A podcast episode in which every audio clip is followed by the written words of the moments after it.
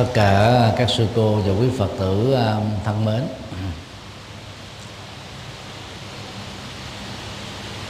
nhân dịp à, tổ chức khóa tu xuất gia 7 ngày cho 200 thiện nam và tín nữ ở nhiều tỉnh thành được tổ chức tại chùa Quan Đông Hải, xã Vĩnh Hải, thị xã Vĩnh Châu, tỉnh Sóc Trăng.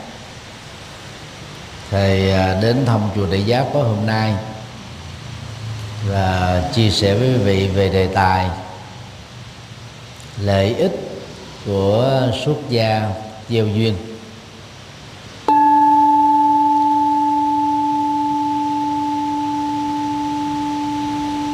Trong 7 năm qua đó, mỗi năm thầy à, tổ chức xuất gia 7 ngày hai lần mỗi lần 7 ngày,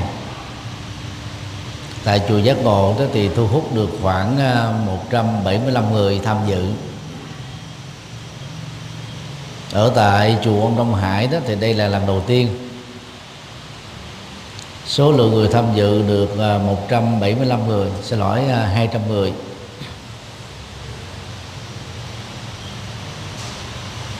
Vào thời của Đức Phật đó mỗi nửa tháng một lần. Vào ngày Upa Sata. Thường được phiên âm trong Hán Việt đó là ngày Bố Tát. Dịch sát nghĩa trong tiếng Việt đó là ngày đọc giới của các vị xuất gia. Khi à, đạo Phật có mặt ở tại à, Việt Nam, Trung Quốc, Nhật Bản, Nam Bắc Triều Tiên, thì à, Ngài đọc giới dành cho người xuất gia, còn mở cơ hội cho người tại gia tham dự.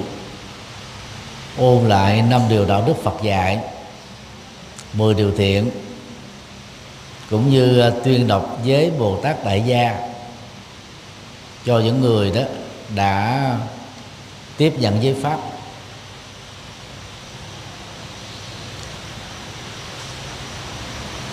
Theo truyền thống đó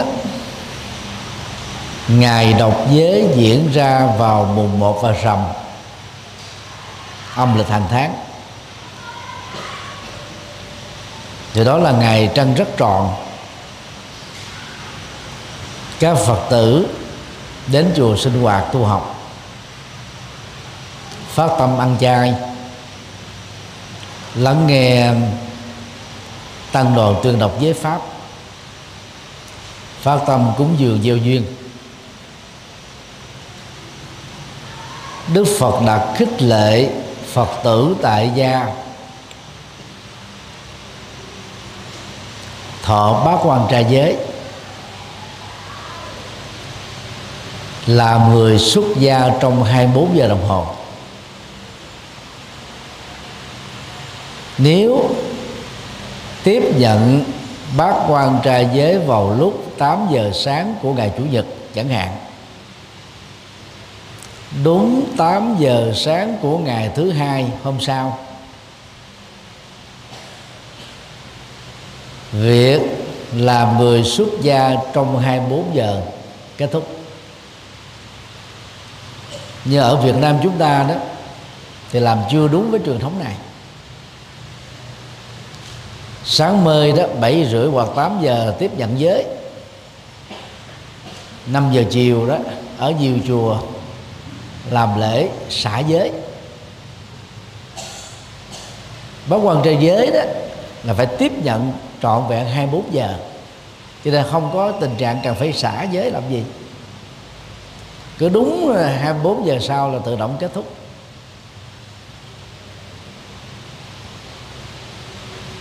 Cho nên đó các chùa có tổ chức bắt quan trai giới nên lưu ý vấn đề này. Thay vì làm lễ xả giới vào 5 giờ chiều, thế vào đó là một thời tụng kinh. Vì phần lớn các chùa tại Việt Nam có diện tích nhỏ không đủ chỗ để Phật tử tại gia ở lại trong thời gian tiếp nhận tám giới xuất gia. Cho nên tối phải về nhà.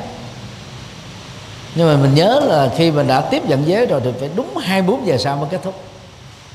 Như vậy, trong thời của Đức Phật đó, xuất gia ngắn hạn, hay còn gọi là xuất gia tạm thời thực chất là tiếp nhận tám giới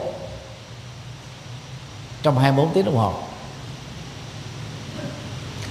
Nếu đối chiếu với giới xuất gia của các sa di, tức là người tu nam và sa di ni, người tu nữ,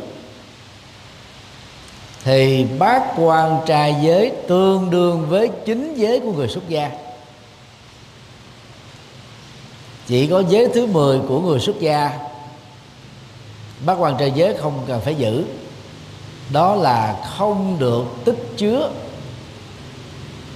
tiền bạc và của cải. Là vì người xuất gia đó tu theo hạnh vô sản.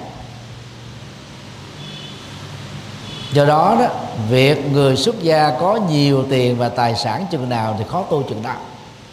Nó phù hợp với đời sống giản dị, thanh cao buông xả, vô chấp. Còn người tại gia đó thì cần phải giao dịch, mua bán, rồi đi xe đi xe lửa, đi máy bay, rồi phải chăm lo cho người thân trong gia đình. Tất cả những thứ này đó đều giao dịch bằng tiền cho nên bát quan trai giới thực ra là, là chính giới. Vì giới thứ tám nó bao gồm với hai giới của người xuất gia. Đó là giới thứ tám và thứ chín của xuất gia. Thì nó tương đương với giới thứ tám của bát quan trai giới. Tám điều giới pháp mà người tại gia tu xuất gia 24 giờ bao gồm. Thứ nhất không giết hại sự sống bảo vệ hòa bình thương yêu loài vật, giữ gìn môi trường. Thứ hai, không được trộm cắp.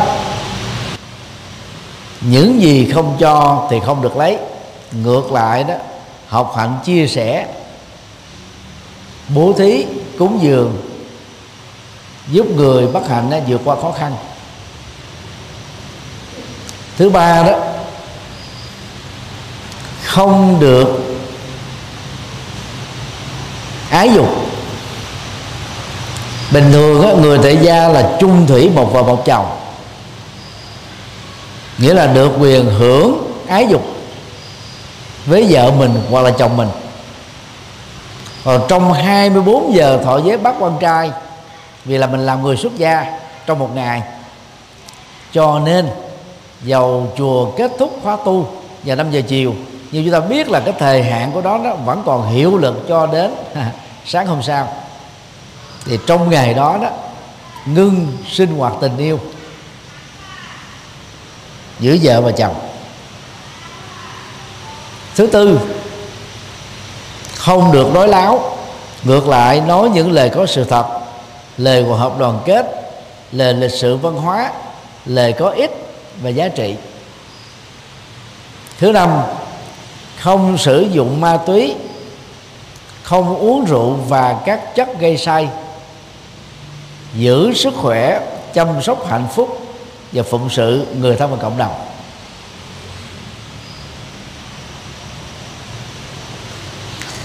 Thì năm điều đạo đức này đó, lúc chúng ta tiếp nhận ba ngôi tâm linh và năm điều đạo đức là mình đã tiếp nhận rồi. Bác quan trời giới đó chỉ thêm có ba điều nữa thôi. Điều thứ sáu, không được hưởng thụ phim ảnh, âm nhạc, ca múa, sướng hát. Nội dung đề. Để chúng ta làm chủ được thói quen nghe nhìn, giữ tâm thanh định không nhiễm đắng khoái lạc, trần tục trong một ngày. Như là số bảy. Không được sử dụng mỹ phẩm gồm nước hoa, son phấn, các loại trang sức phẩm như là dây chuyền cà rá các cái dụng cụ làm đẹp. Bởi vì mình tập tu xuất gia trong vòng một ngày cho nên những nhu cầu đó đó không nên sử dụng trong thời gian thọ giới.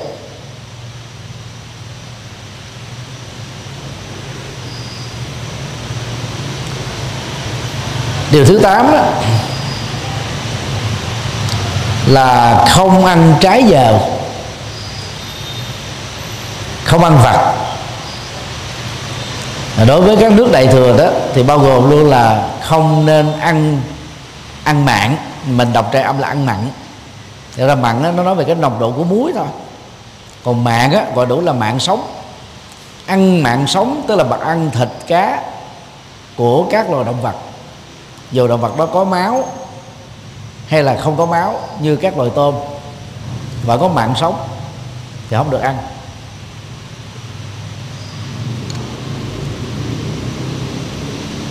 Tám điều bác quan trai nêu trên đó nhất là điều thứ 8 tách ra làm hai thì nêu trên là, là điều thứ 8 và điều thứ 9 của giới xuất gia. Đối cách khác là trong thời đức phật tiếp nhận bác quan trai giới là tập tu xuất gia trong một ngày. Tại các nước như là campuchia, lào và thái lan, đặc biệt là thái lan đó, bất cứ người nam phật tử nào chưa từng trải qua xuất gia ba tháng, có khi là ba năm tại một ngôi chùa sẽ không có gia đình nào mà cha mẹ cho phép con gái của mình lấy chồng là người chưa từng đi tu. Có thể quý vị nghe cái thông tin này đó, rất là mới phải không ạ? Có người đã biết, có người chưa biết. Nghĩa là tất cả người nam theo phật giáo thái lan đều phải ít nhất 3 tháng trải qua đề tu tại chùa. Ở miến điện, ngoài người nam, tất cả các cô gái đều phải trải qua làm tu sĩ nữ trong chùa vài tháng. Hiện nay thế thì miến điện có 900.000 tăng ni đứng đầu toàn cầu về dân số tu sĩ và số lượng tu sĩ nước thứ hai, có số lượng tu sĩ đi tu nhiều là Thái Lan, gồm 500.000 tăng. Việt Nam chúng ta đó, có 10.000 nhà sư Khmer ở đồng bằng sông Cửu Long và 50 và 46.000 tăng ni người kinh tổng cộng lại chúng ta có 56 ngàn tăng ni. Đang tu học tại một 18.504 mấy ngôi chùa chính thức. Bên cạnh đó thì còn có khoảng 5.000 ngôi chùa đang xin phép gia nhập giáo hội, chờ sự xét duyệt của chính quyền địa phương và cấp tỉnh.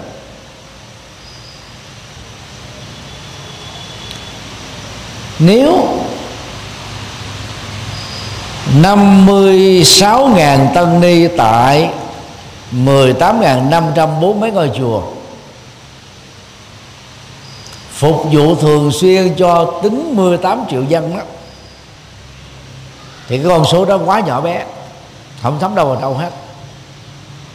Hiện nay đó, có rất nhiều các tỉnh thành mà dùng sâu, dùng xa, dùng cao nguyên, chưa có chùa lại càng không có tăng ni. Nói cách khác đó hơn phân nửa dân số Việt Nam, tức là gần 50 triệu người Việt Nam, chưa có cơ hội tiếp xúc với đạo Phật, chưa đến chùa, chưa gặp tăng ni. Đang khi chỉ có gần 19.000 ngôi chùa mà phần lớn các chùa Việt Nam mình có diện tích rất là bé. Số lượng các phật tử siêng đang đi chùa là rất mỏng rất nhỏ hầu như không đáng kể. Thế vậy trên thực tế đó thì tăng ni phụng sự nhân sinh là còn rất nhiều các giới hạn. Mà giờ chúng ta cứ quen á, phát nguyện đưa nguyện chúng sinh là cầu cho tất cả chúng sinh gồm 98 triệu người Việt Nam. 7 tỷ 9 à, người trên toàn cầu. Hàng dạng dạng tỷ các loài động vật. Hầu như chúng ta chỉ phát nguyện thành thói quen thôi. Còn trên thực tế nhập thế để độ sinh cho riêng người Việt Nam không đó, thì tăng ni chúng ta không làm bao nhiêu. Đây cũng là lý do mà suốt hai tập đi qua, trong hàng trăm bài giảng ở trong nước và nước ngoài, thầy kêu gọi các vị trụ trì trên toàn quốc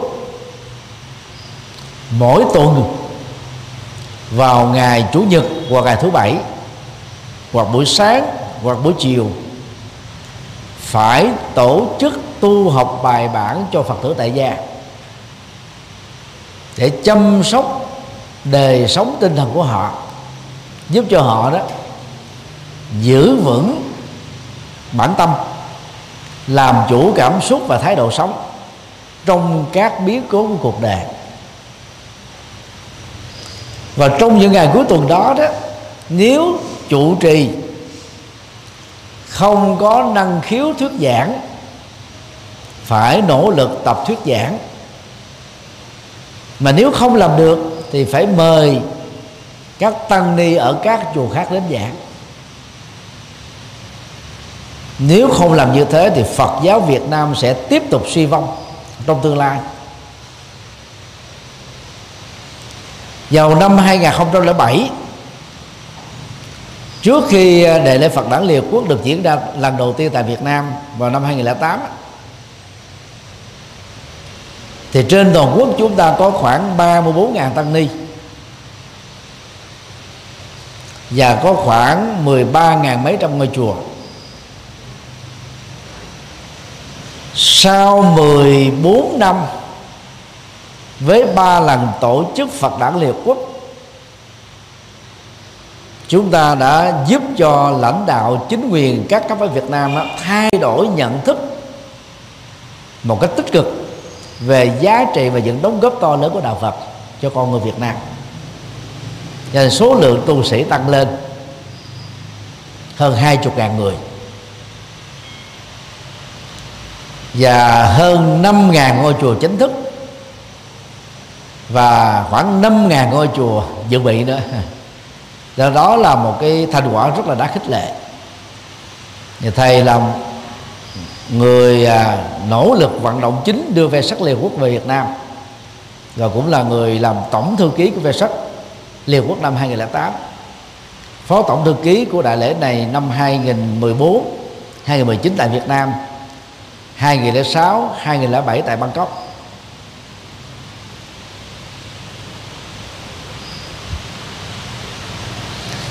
Do đó thầy tha thiết kêu gọi các quý phật tử phải thương con em, cháu chích của mình và những người thân. Dẫn dắt họ đi chùa thường xuyên. Về phương diện này đó, các gia đình phật tử đứng sau rất xa so với đạo công giáo, đạo tin lành, đạo chánh thống, đạo anh giáo đạo hồi giáo. Bởi vì đó, cha, mẹ, ông bà của các tôn giáo này đó, dẫn dắt con cháu của họ đi lễ từ thuở lên ba. Còn các phật tử chúng ta rất thờ ơ. Và cuối cùng rồi đó, trong một gia đình, cha, mẹ làm phật tử, con cháu đó lại đi theo tôn giáo khác và không có tôn giáo hiếm có gia đình phật tử nào mà trải qua nhiều thế hệ đều là phật tử tuần thành. Cái đó nó liên hệ đến trách nhiệm đạo đức, trách nhiệm dẫn dắt của các bậc cha mẹ. Cho nên trở lại vấn đề đó xuất gia ngắn hạn, trong thời Đức Phật đó diễn ra một tháng hai lần vào ngày rằm mùng một mỗi một lần xuất gia như vậy đó là tiếp nhận chính giới của sa di và sa di ni. Nó tương đương với tám giới cho người tập sự xuất gia trong 24 giờ. Thái Lan là nước mở ra truyền thống từ một ngày xuất gia ngắn hạn trở thành 3 tháng hoặc là 3 năm. Như vậy, các phật tử nam trải qua việc tu tập xuất gia tại một ngôi chùa ở cái tuổi trẻ trung được huấn luyện trí tuệ đạo đức lối sống Phật pháp. Cho nên khi trở về lại gia đình thế tục đó thì họ sẽ đóng những vai trò khác nhau. Thứ nhất là vai trò làm con trong gia đình trở thành con thảo cháu hiền. Khi lớn lên đó họ lập gia đình. Nam á, trở thành chồng và sau đó thành cha, nữ trở thành vợ, sau đó thành mẹ. Chắc chắn là sẽ có vai trò quan trọng để xây dựng và giúp cho các thành viên trong gia đình được hạnh phúc. Ngoài ra đó, các thành viên trong gia đình đều là thành viên cộng đồng Việt Nam. Cho nên còn có vai trò đối với xã hội và quốc gia là một người phật tử. Có tu học phật từ nhỏ đó, thì chúng ta trải nghiệm được sự an vui, hạnh phúc và những giá trị cao quý, gồm kỹ năng sống, giá trị sống, nghệ thuật sống. Chúng ta sẽ đóng góp nhiều điều hữu ích cho cộng đồng. Cho nên thầy rất mong các quý phật tử tại gia hãy dẫn dắt con em của mình trở thành phật tử từ nhỏ.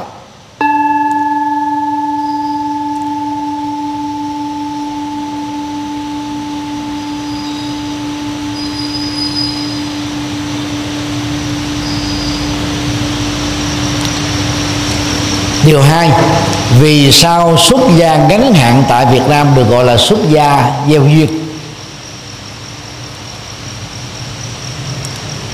Gieo duyên đó, gọi đủ là gieo nhân duyên. Trở thành người xuất gia ở kiếp này hoặc ở kiếp sau. Như vậy khóa tu xuất gia gieo duyên trong 7 ngày là cơ hội để các thiện nam tín nữ trải nghiệm một tuần lễ xuất gia. Nhằm đánh giá và xác định rằng đó mình có hạt giống của người xuất gia hay không. Nhiều khi đó có nhiều phật tử có hạt giống xuất gia, có lý tưởng xuất gia, có năng lực xuất gia và khi xuất gia, trở thành người xuất gia hữu ích, nhưng lại không biết mình sở hữu được những hạt giống đó. Thì trong suốt 7 ngày, kể từ lễ khai mạc được cạo đầu, được mặc pháp phục, được tiếp nhận 10 giới sa di đối với nam 10 giới sa di đối với nữ, được đắp y là biểu tượng của ruộng phước. Thì các giới tử đó đó, sáng thức dậy tụng kinh, ngồi thiền, đi thiền hành, ăn cơm trong chánh niệm. Dễ lòng mười à, ba chục phút. 8 giờ nghe pháp thoại. 10 giờ tụng kinh. 11 giờ ăn cơm trong chánh niệm sau đó đi thiền hành. Đầu giờ chiều 13 giờ thức giấc. 13 giờ 30 đó, nghe pháp thoại. Sau đó đó, lại Phật. Là 4 giờ chiều đó, làm làm vườn trong chánh niệm. Tức ra nhổ cỏ, trồng cây rồi 5 giờ đến 5 giờ 30 chiều á ăn cơm. Trong chánh niệm. Rồi từ 5 giờ 30 đến 7 giờ đó là vệ sinh cá nhân và giải lao. 7 giờ tụng kinh. Sau đó ngồi thiền. Rồi trễ nhất á, là 10 giờ đi ngủ. Thì với thời khóa có nhiều chất bổ dưỡng tinh thần như vừa nêu trong suốt 7 ngày tu đó, chắc chắn là nhiều người tại gia sẽ thấy là mình thích hợp với lối sống này. Cái cách để chúng ta nhận diện mình có hạt giống người xuất gia là gì thứ nhất. Dù trước đây đã đi chùa hay chưa đi chùa, có một lối sống rất là giản dị. Không màu mè, không cầu kỳ. Không có quá nhiều trang sức phẩm. Không có sức nước hương tô son chét phấn đeo nữ trang. Đối với người nữ. Dạ. Rồi cũng không có ờ, thói quen ăn chơi. Nam thì không có ma túy, rượu bia, cờ bạc, hút sách. Nữ thì ngoan ngoãn, sống ở trong nhà. Lúc nào đến giờ học thì đi học. Trở về đó thì phụ giúp gia đình. Sống đời giản dị thì đây là những hạt giống phù hợp với người tu. Yếu tố quan trọng khác đó đó là có tâm vị tha. Luôn nghĩ về tha nhân. Có tinh thần sung phong, thích tình nguyện, thích làm công quả, thích dấn thân, thích đóng góp. Thì đây là ứng dụng của tâm từ bi. Mà người xuất gia đó càng dấn thân năng động nhiều chừng nào thì càng làm lệ lạc xã hội và cộng đồng chừng đó. Và yếu tố khác nữa đó đó là sống độc thân mà không cô đơn. Vì khi là người xuất gia đó, thì chúng ta tình nguyện trọn đời không lập gia đình. Cho đến lúc nào mình còn tu thì phải giữ đời sống độc thân. Sau thời gian tu dài năm 5 năm 10 năm mà mình thấy là mình không còn thích hợp nữa thì có thể hoàn tục không sao hết á. Còn lúc nào còn tu thì tu nghiêm túc. Ai có đủ à, các hạt giống đó đó thì khi chọn con đường xuất gia tiến bộ rất nhanh. Tăng trưởng công đức rất mau. Lệ lạc và thành quả của tu học cũng rất là lớn đóng góp cho cộng đồng và xã hội. Rất đáng được tán dương. Thì thông thường qua kinh nghiệm 7 năm tổ chức xuất gia giao duyên đó, thì thầy nhận ra rằng là tối thiểu có 6% người tham dự khóa xuất gia gieo duyên sẽ đi tu lưu. Có khóa đến 10% tức là sau khi mình trải qua cái giai đoạn tu học ở trong cái không gian thuận lợi. Thì tự động chúng ta dễ dàng sắp xếp lại lý tưởng của mình để quyết định cái con đường mà mình chọn trong tương lai. Còn nếu như mình không chọn làm người xuất gia 7 ngày xuất gia gieo duyên đó cũng giúp cho chúng ta hiểu rõ được giá trị của xuất gia mà những người đi tu á dấn thân trọn cả một kiếp người thì lúc đó chúng ta sẽ tôn kính quý thầy quý sư cô. Bớt đi những cái nhìn soi mối khó chịu khó tính phê bình chỉ trích thậm chí có người là xúc phạm nữa.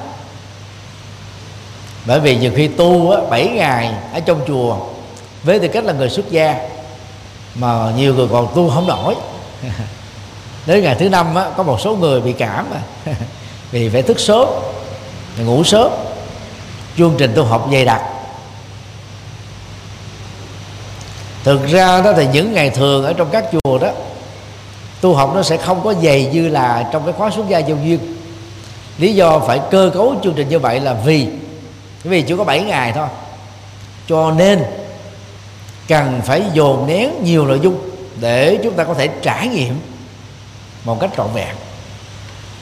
Còn khi chúng ta chính thức đi xuất gia đó, thì cái thời khóa nó sẽ ít hơn là trong lúc mình xuất gia giao duyên. Nó không có nặng như thế. Cho nên cái sức chịu đựng chúng ta sẽ dễ thích ứng hơn khi chúng ta trở thành là người xuất gia thật. Ở Thái Lan á, người xuất gia 3 tháng cho đến 3 năm á, phần lớn là thiếu niên và thanh niên. Ngay cả vua của Thái Lan trải qua nhiều thế hệ, vua nào cũng phải xuất gia ngắn hạn ở trong chùa, khi còn là hoàng tử hay là thái tử. Con của các hoàng tử và thái tử cũng phải xuất gia ngắn hạn ở trong chùa. Thế đó là những gia đình danh giá nhất có vị trí xã hội cao nhất ở trong một cộng đồng, một quốc gia. Mà con làm được như thế, thì phần lớn chúng ta là những gia người xuất thân từ những gia đình trung lưu trở xuống. Việc cúng dường cho đức phật bảy ngày để trở thành người xuất gia đâu có gì là quá khó.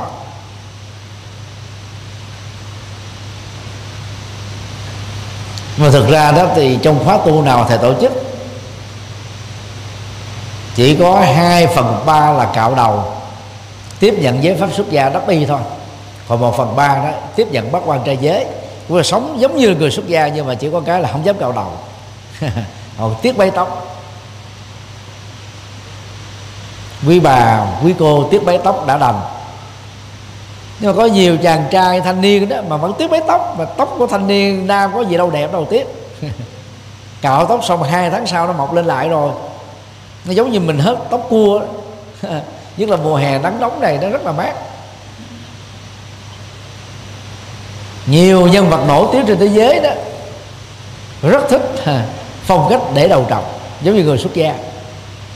Họ là những nhân vật đẳng cấp nổi tiếng đó, chứ không phải là những người bình thường đâu.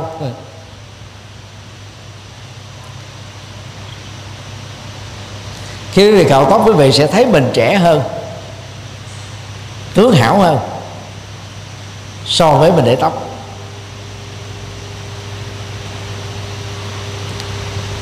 Như vậy, lễ thứ nhất của xuất gia gieo duyên là chúng ta thấy rõ được giá trị của một đề tu. Giá trị của người tu. Mà sau đó đó, kế theo cái giá trị đó là phụng sự nhân sinh tốt đời đẹp đạo, sáng soi đạo pháp hộ quốc ăn dân. Tức là trên con đường thánh hóa chính mình, để trở thành tiệm là thánh nhân và thánh nhân đó, thì người xuất gia phải có những dấn thân lợi ích cho cộng đồng và xã hội.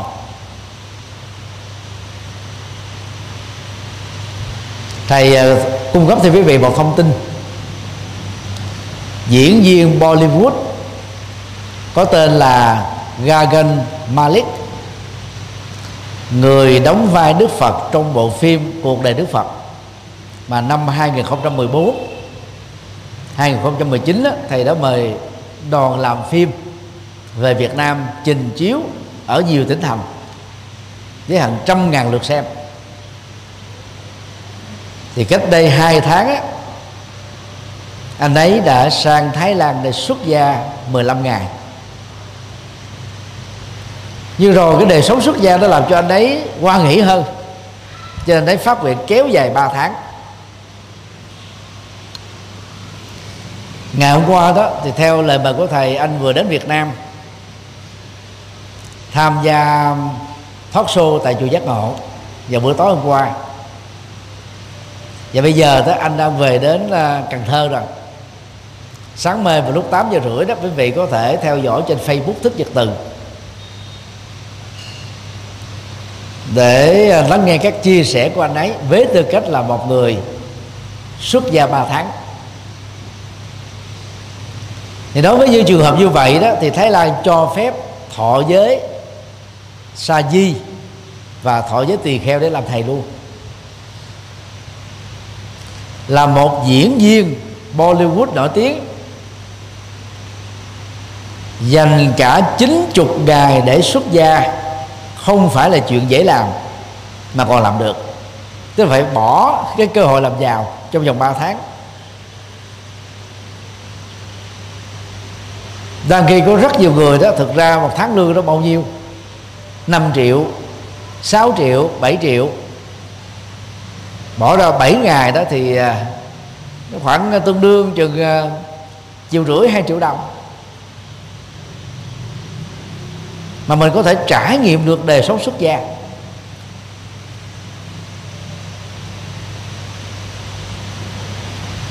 Còn đức phật thích ca, người sáng lập đạo phật đó từ bỏ cơ hội làm vua của nước sakya,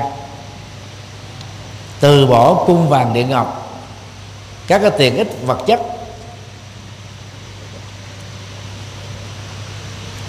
để trở thành nhà tâm linh, khai sáng ra đạo phật đó là một tấm gương rất là chói sáng. Nếu so sánh chúng ta với đức phật thích ca mình không là gì hết đó. nhưng mình phải tập cái tâm niệm như thế này, này những gì đức phật và các bậc bồ tát thánh tăng vĩ đại đã làm được chúng ta cũng như vậy không nên khinh thường chính mình mà hãy nỗ lực phấn đấu vươn lên.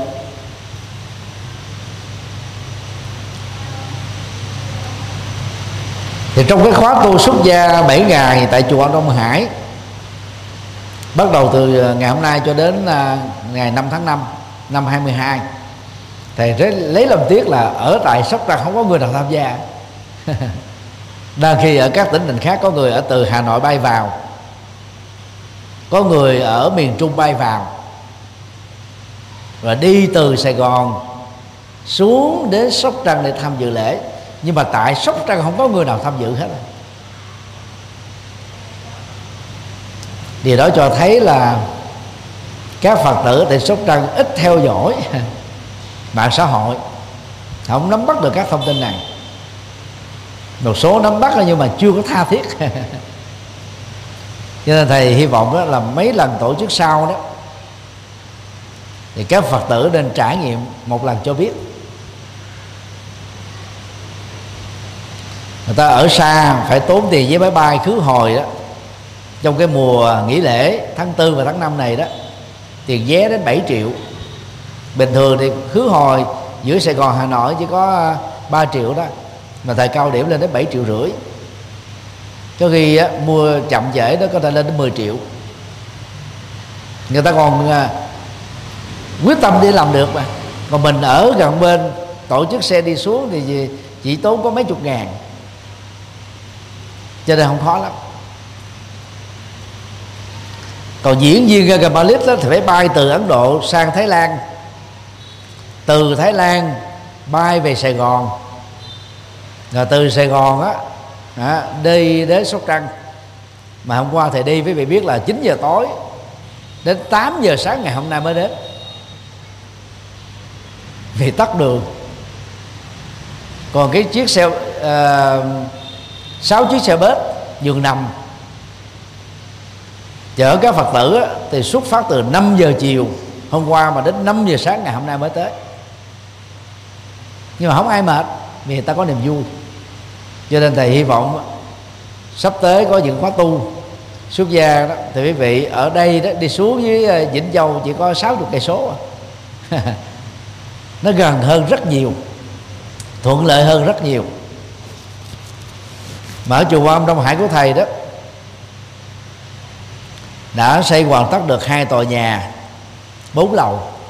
Mỗi một sàn là 425 mét vuông có 8 phòng. Mỗi phòng có thể ở được 6 đến 8 người trong đó có ba buồng vệ sinh phòng tắm độc lập. Trang trí nội thất á, tiêu chuẩn phải ba sao. Các tiện ích không gì thiếu. Như vậy chúng ta xuống tham dự trong một cái không gian 18 hecta với nội dung chương trình tu học. Sáng và chiều đều có quý thượng tọa, quý đại đức thuyết giảng. Rồi tụng kinh, ngồi thiền thiền đi, ăn cơm chánh niệm, lại sám hối và tham dự pháp đàn chắc chắn là sẽ có rất nhiều điều bổ ích. Cho nên thầy hy vọng là mấy lần sau đó sẽ có cơ hội đón tiếp được các phật tử đến từ à, à, tỉnh sóc trăng.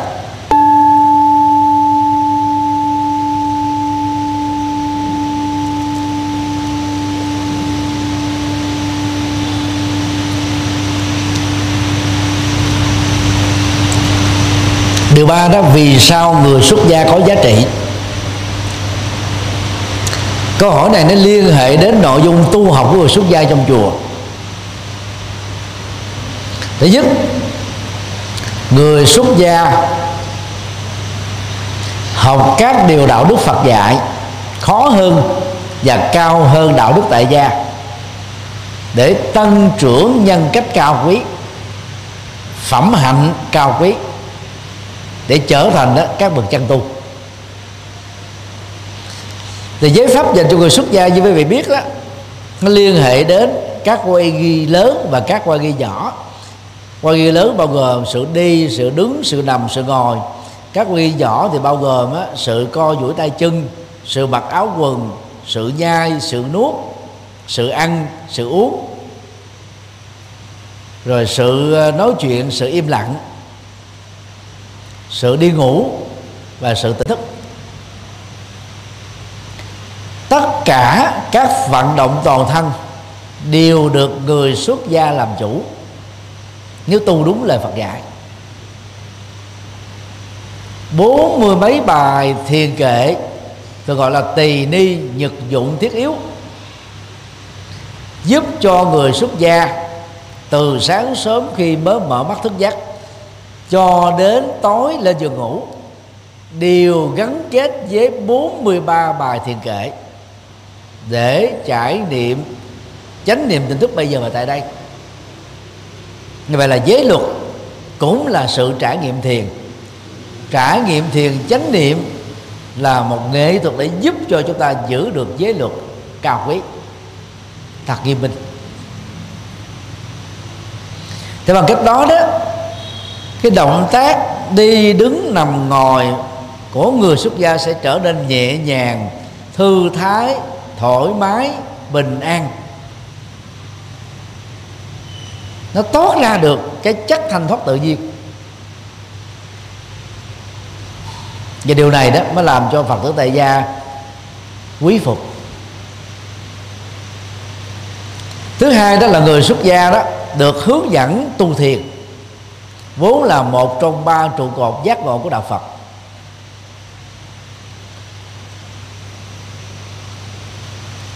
Thiền chỉ là giúp cho tâm được vắng lặng để an trú vào định, gồm có 40 đề mục.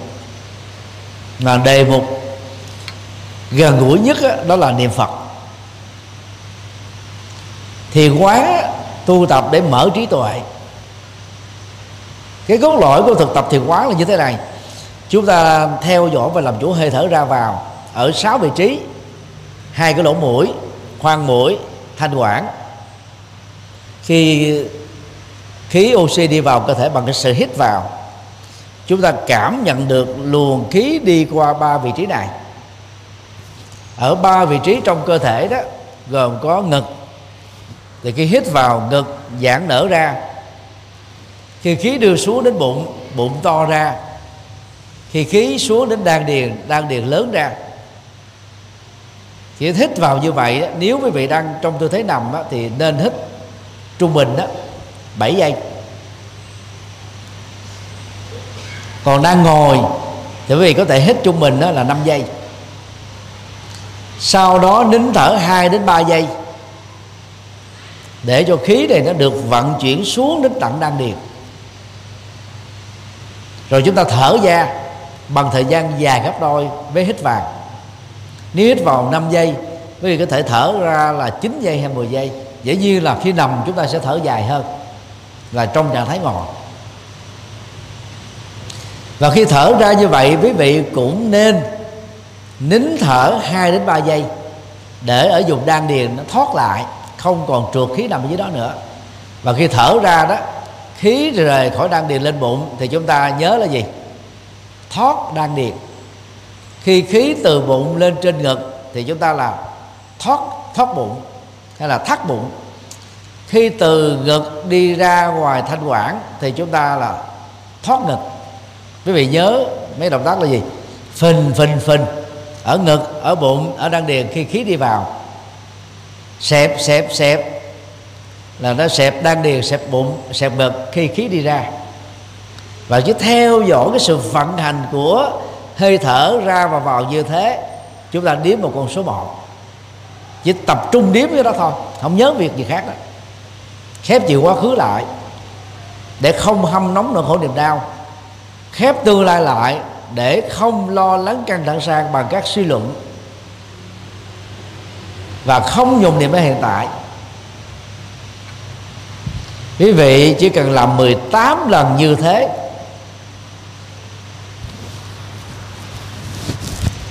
Thì mình thở được.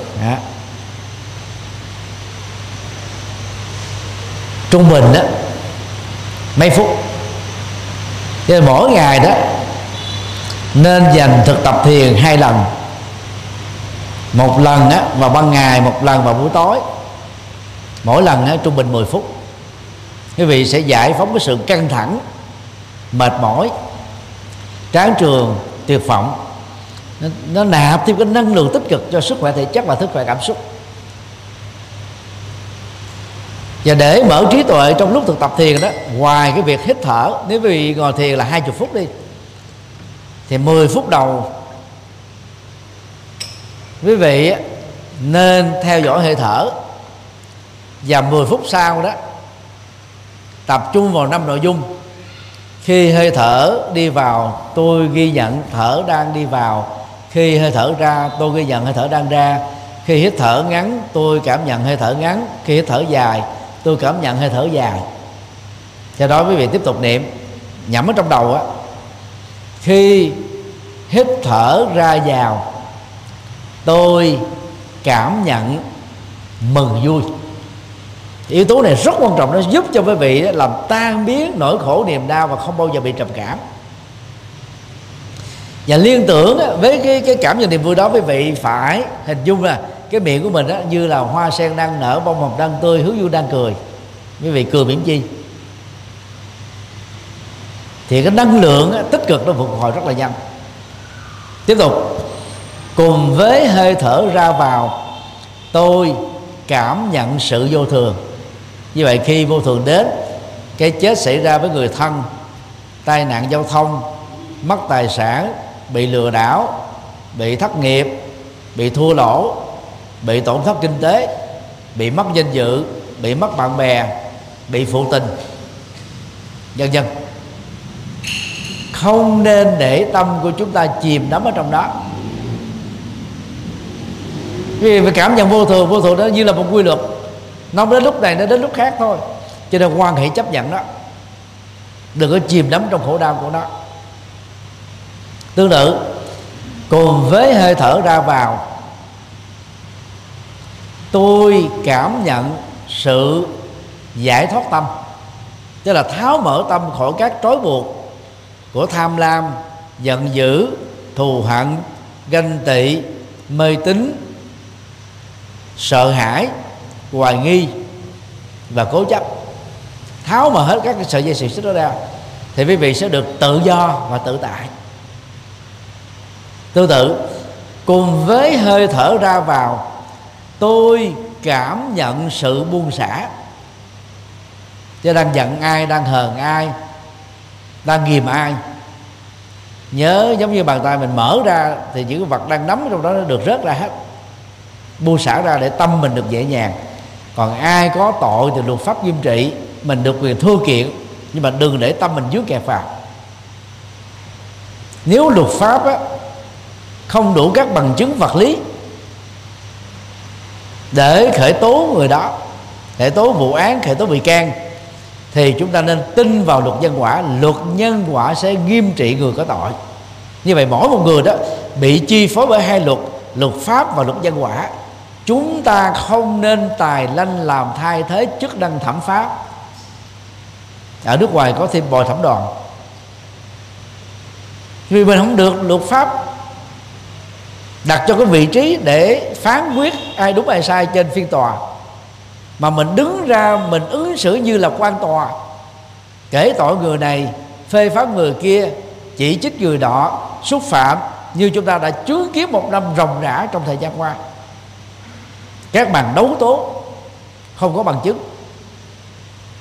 Thì khi các nạn nhân ta thưa kiện trở lại, thì những người nói như thế chắc chắn là sẽ phải ở tù. Bắt đầu đó là tù giam, tù tạm giam. Sau đó nếu tòa xử có tội, có thể lên đến 7 năm tù.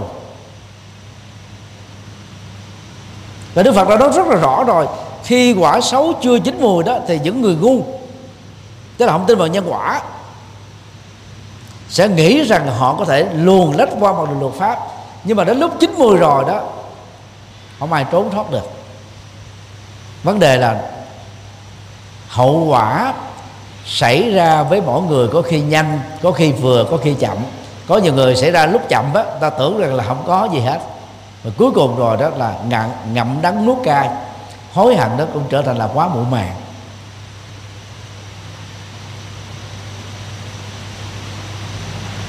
Thế vậy khi mà mình trải nghiệm á, từ tập thiền định á, tâm chúng ta sẽ được bình an, làm chủ được cảm xúc. Trong các biến cố, nhất là tai ương, tật, ách, chướng, duyên, nghịch cảnh, mình không có khổ theo. Thì mình không bị dướng bẫy bởi người ta đặt. Nhiều khi ta cài bẫy mình, ta chửi mình, ta du khống mình, ta xúc phạm mình để ta cài bẫy mình chửi lại. Mà những người ở nước ngoài mình đâu thư kiện được. Khác quốc gia nên nhớ là không thư kiện được. Cho nên ai ở nước ngoài mà chửi mình là người ở trong nước, hãy quên đi. Đừng xem, đừng nghe, đừng biết. Để tâm mình không phiền não. Vì có biết, có nghe, có thấy, cũng không giải quyết được cái gì. Không có một tòa án nào giải quyết cái vụ kiện thị phi. Giữa hai công dân của hai quốc gia. Không có chuyện đó. Thế là những người ta khác quốc gia đó, ta cài bẫy mình ta chửi mình, để mình chửi lại. Những người trong nước thì mình sẽ bị thua kiện. là, dính bẫy. Cho nên là thực tập thiền để giúp cho chúng ta thông minh hơn. Ngoài ra đó thì người tu tập nó còn học chân lý học triết học Phật giáo bao gồm thế giới quan nhân sinh quan xã hội quan đạo đức quan tu tập quan giải thoát quan. Cho nên hiểu sâu hiểu rộng hiểu hệ thống hiểu toàn triệt.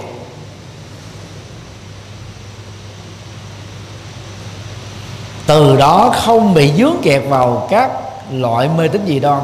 Người ta có hù dọa mình mình không sợ. Mê tín là ta cài bẫy con con chip, sợ hãi. Những gì mình không biết ta hù là sợ liền. Thì nó ví dụ, lúc mà thầy xây cái chùa giác ngộ vào năm 2013 đó, trùng tu lại, từ ba lầu trở thành là bảy lầu. Thì yêu cầu của thầy đó ở cái cạnh ngang của chánh điện phải rộng 16 mét mà không có cột. Chỉ có cột ở vách tường thôi chứ không có cột chính giữa như ở chùa đại giác mình. Chiều dài của chánh điện đó là hai mấy mét tổng cộng là 300 mét vuông. Đi vào thì quý vị không thấy nhìn thấy cột. Thì các kỹ sư phản biện mà thầy quen biết đó, thì họ chỉ quen biết à, cái cách xây nhà truyền thống thôi. Là khi mà có bản vẽ họ mất hồn liền họ phản biện, họ đấu tranh với thầy rất là nhiều lần. Họ nói là thầy đừng nên chấp nhận rủi ro vì xây như thế rất nguy hiểm. Thầy chỉ biết cười thôi chứ sao vậy vì thầy đã đi ba chục quốc gia. Ở châu âu, ở mỹ, ở canada, ở úc á. Một cạnh chiều ngang có khi là 40 mét mà không có cây cột nào. Cạnh chiều dài có khi 80 mét 100 mét cũng không có cột. Đó là công nghệ xây dựng đó. Như vậy cái trình độ xây dựng ở Việt Nam còn thấp. Cái cái gì mà người ta chưa được đào tạo qua, chưa biết qua đó thì người ta rất dễ sợ. Và những người sợ đó họ vì mình họ thương mình họ sợ chùa mình bị sập cho nên họ tới họ thuyết phục mình thì cũng làm cho mình sợ lây. Nhưng mà vì thầy đã đi quá nhiều nước rồi chứng kiến nhiều cái công trình nó lớn hàng hàng chục lần cái chùa giác ngộ có sao đâu. Vấn đề ở chỗ là chúng ta phải nhờ người vẽ bản vẽ có trình độ thế thôi. Kỹ sư phản biện có trình độ. Thì chúng ta mới thoát khỏi con sợ thì tương tự như vậy đối với những vấn đề mê tín mà mình thì không phải là chuyên môn người ta hô một cái là sợ. Mà tu theo trí tuệ của đức phật đó, thì các nỗi sợ hãi đó hả, sẽ cút đuôi bỏ chạy. Giống như là chăm thú nghe tiếng trống của con sư tử là bỏ chạy hết. Đó là ba hệ giá trị quan trọng. Tăng trưởng đạo đức sống với thiền định để không khủng hoảng trong các biến cố cuộc đời, sống với trí tuệ để không sợ hãi, không lo âu, không sầu muộn. Người xuất gia mới vào chùa đều được đào tạo ba hệ giá trị đó. Dĩ nhiên là có người tu thành công, có người tu đó bỏ cuộc để chừng, có người tu không đến đâu. Còn lệ thuộc vào cái cái cái sự phấn đấu, tính kiên trì, lòng cam kết là sự tha thiết rồi cho nên khi được đào tạo cả ba giá trị như vậy, thì người xuất gia đó sẽ có đủ năng lực là gì? Thứ nhất, dịch kinh được. Thứ hai là viết sách được. Thứ ba là thuyết giảng được. Thứ tư là dạy học được. Thứ năm là tổ chức khóa tu được. Thứ sáu là tư vấn tâm lý cho phật tử tại gia được. Thứ bảy là tham gia các sự kiện hành chánh giáo hội được. Thứ tám là tham gia các việc an sinh xã hội thứ chín là tương tác với cộng đồng. Thì các tu sĩ mà trải qua đào tạo trường lớp bài bản đó sẽ có được chính cái năng lực đó chính cái kỹ năng đó. Thì giàu chưa trở thành thánh nhân đi nữa cuộc đời của các vị chân tu đó, đó rất lợi ích cho cộng đồng. Cho nên thầy mới khuyên đó các phật tử tại gia khi tham dự cái khóa xuất gia giao duyên chúng ta phải nghĩ đến những tấm gương của các bậc xuất gia cao quý. Để mình bắt trước nếu mình đi tu luôn là quá tốt. Còn giống như là các cái giải Olympic hàng năm trên toàn cầu đó, những người đại diện quốc gia đi thi đó phải nỗ lực xác lập kỷ lục ở trong nước và họ phải lấy cái thành quả của quán quân năm trước là mục tiêu để phấn đấu. Làm thế nào để phá kỷ lục mới? À, hơn cái người quán quân của năm trước. Ờ, lúc mà ở tại nước á, thì không bị sức ép tâm lý không thay đổi múi giờ không thay đổi khí hậu. Thì có người thân ủng hộ. Thì họ dễ dàng tập và phá được kỷ lục như khi đi ra thì chính thức có nhiều người vẫn khớp tâm lý. Và cũng không thành công được.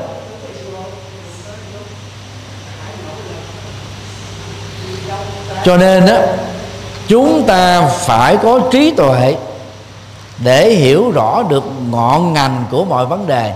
Mà khi hiểu sâu hiểu có hệ thống hiểu bài bản tất cả các nỗi sợ hãi không có chỗ để bám rễ được.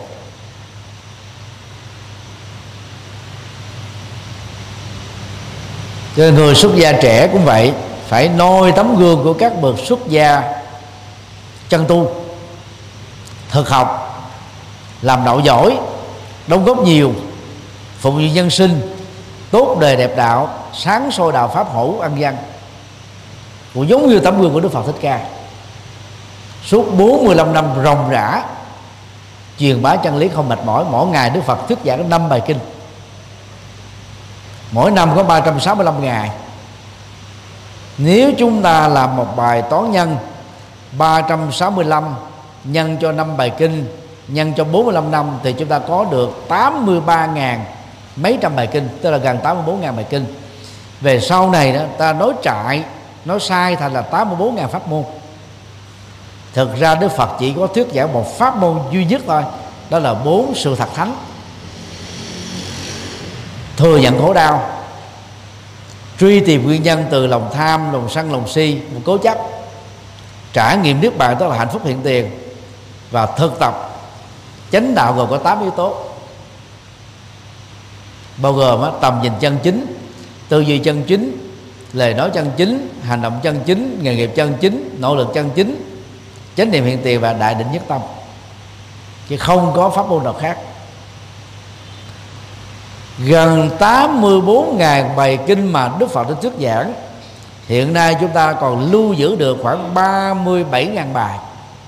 Trong số đó, có 17.000 mấy trăm bài thuộc kinh Tạng Bali của Phật giáo Nguyên Thủy. Có khoảng 17.000 bài kinh tương đương trong kinh Tạng A Hàm của Phật giáo Bộ Phái và có hơn 2.000 bài kinh của Phật giáo Đại thừa. Tức là chúng ta mất đi khoảng 12.000 bài kinh.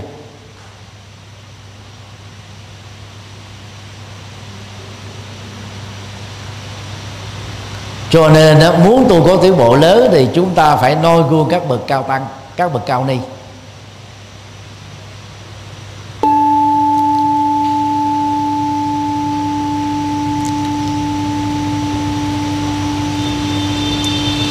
Thì đó là một vài điều uh,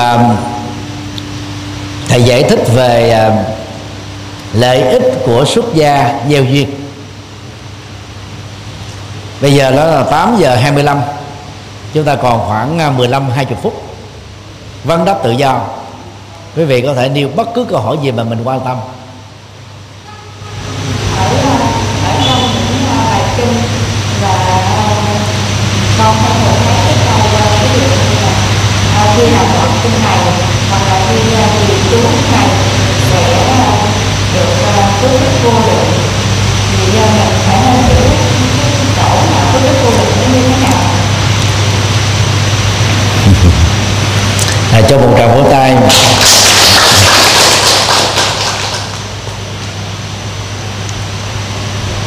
Nội dung của bài kinh đó thường gắn liền với tựa đề của bài kinh như là chủ đề chính cũng giống như cách thức chúng ta tiếp cận một tác phẩm văn học vậy đó.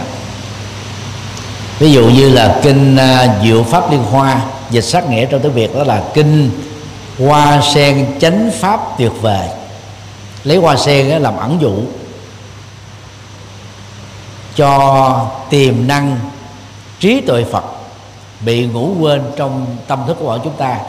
Chúng ta chỉ cần nỗ lực đánh thức để chúng ta biến người phạm của mình trở thành là bậc giác ngộ trong tương lai cái tiến trình nở thành hoa sen đó bắt đầu từ cái búp búp sen ở dưới bùn ngôi lên trên mặt nước ngôi lên giữa nước ngôi lên trên trên trên trên khỏi nước, nở ra một cánh, nở nhiều cánh, nở trọn vẹn. Giữa búp sen và hoa sen có đầy đủ gương, nhụy, cánh và hạt. Tính tiềm năng đó là giống nhau. Hiện nay chúng ta là phàm phu, nhưng mà cái tiềm năng giác ngộ thành phật chúng ta không thua kém các đức phật như vậy đừng khinh thường chính mình. Nhưng mà cũng không nên cống cao ngạo mạn. Hãy nỗ lực phấn đấu để trở thành phật trong tương lai. Đó là thông điệp của kinh pháp hoa. Thì trong kinh này đó, đức phật có nói rằng đó, tụng kinh pháp hoa sẽ có được 7.200 công đức. Chúng ta có 6 giác quan. Mỗi giác quan có 1.200 công đức. Thì 6 giác quan cộng lại là 7.200 thực ra chúng ta nên nhớ đó, ở trong tiếng Sanskrit, đó là chữ guna. Có hai nghĩa chính, nghĩa một là công đức, nghĩa thứ hai là tính năng hay là chức năng. Như vậy, trong trường hợp của sáu giác quan, khi chúng ta đọc kinh, khai thông được trí tuệ, thì nó không có tạo ra 7.200 công đức phước báo gì đâu mà nó làm cho các giác quan chúng ta có được 7.200 tính năng để sử dụng và đó là con số biểu tượng cho số nhiều à. trong triết học tâm lý của đạo Phật đó thì khi mình tu giác ngộ, thì cái thức mạt na là thức chấp ngã đó sẽ trở thành làm bình đẳng tánh trí trí tuệ bình đẳng không còn phân biệt nữa còn thức kho tàng còn gọi là thức a lệ gia là thức thứ tám đó à, sẽ trở thành là đại viên cảnh trí. Trí tuệ tròn sáng như một tấm gương phản ánh đúng bản chất của mọi sự hiện tượng. Còn sáu giác quan mắt thấy tai nghe mũi ngửi lưỡi nếm xong xuống bên dung sẽ trở thành là diệu quan tánh trí. Đó là trí tuệ quan sát tuyệt vời về mọi thứ. Vâng vâng. Cho nên đó, chúng ta nên hiểu cái chữ và cái câu đọc kinh này sẽ có bao nhiêu ngàn công đức, bao nhiêu ngàn phước báo. Đó là câu nói khích lệ thôi. Vì có rất nhiều người lười biếng, không chịu nỗ lực mà muốn có thành quả.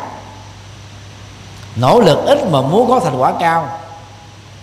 Nếu không nhử họ bằng những cái câu phương tiện đó đó thì họ không có đam mê. Cho nên đó, trong quá trình biên tập kinh điển đó thì các vị tổ sư làm biên tập đó đã thêm vào những cái câu đó đó. Chứ còn đức phật thì không nói những câu đó. Đức phật là dạy chân lý thật. Đức phật nêu ra có năm loại phước. Thứ nhất là phước hảo tướng. Ai nhìn cũng thấy thích. Như thầy dược từ là thiếu hảo tướng.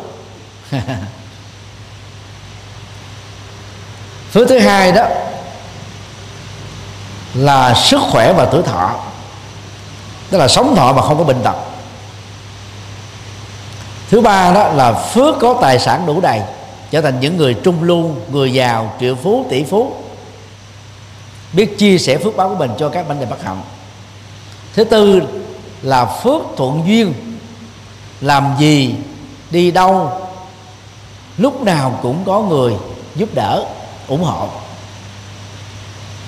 Thứ năm á, là phước có trí tuệ tức là hiểu biết đúng hiểu sâu sắc không rơi vào mê tín gì đoan. Và đức phật kết luận lại đó muốn sở hữu và thụ hưởng được bất cứ phước nào trăm năm nhóm loại này đó chúng ta phải gieo đúng chánh nhân của phước đó. Như mình muốn có sức khỏe tuổi thọ thì phải ngủ sớm thức dậy sớm tập thể dục không lo lắng ăn thức ăn sạch không có hưởng thụ nhiều. Không có ma túy, rượu bia, hút sách.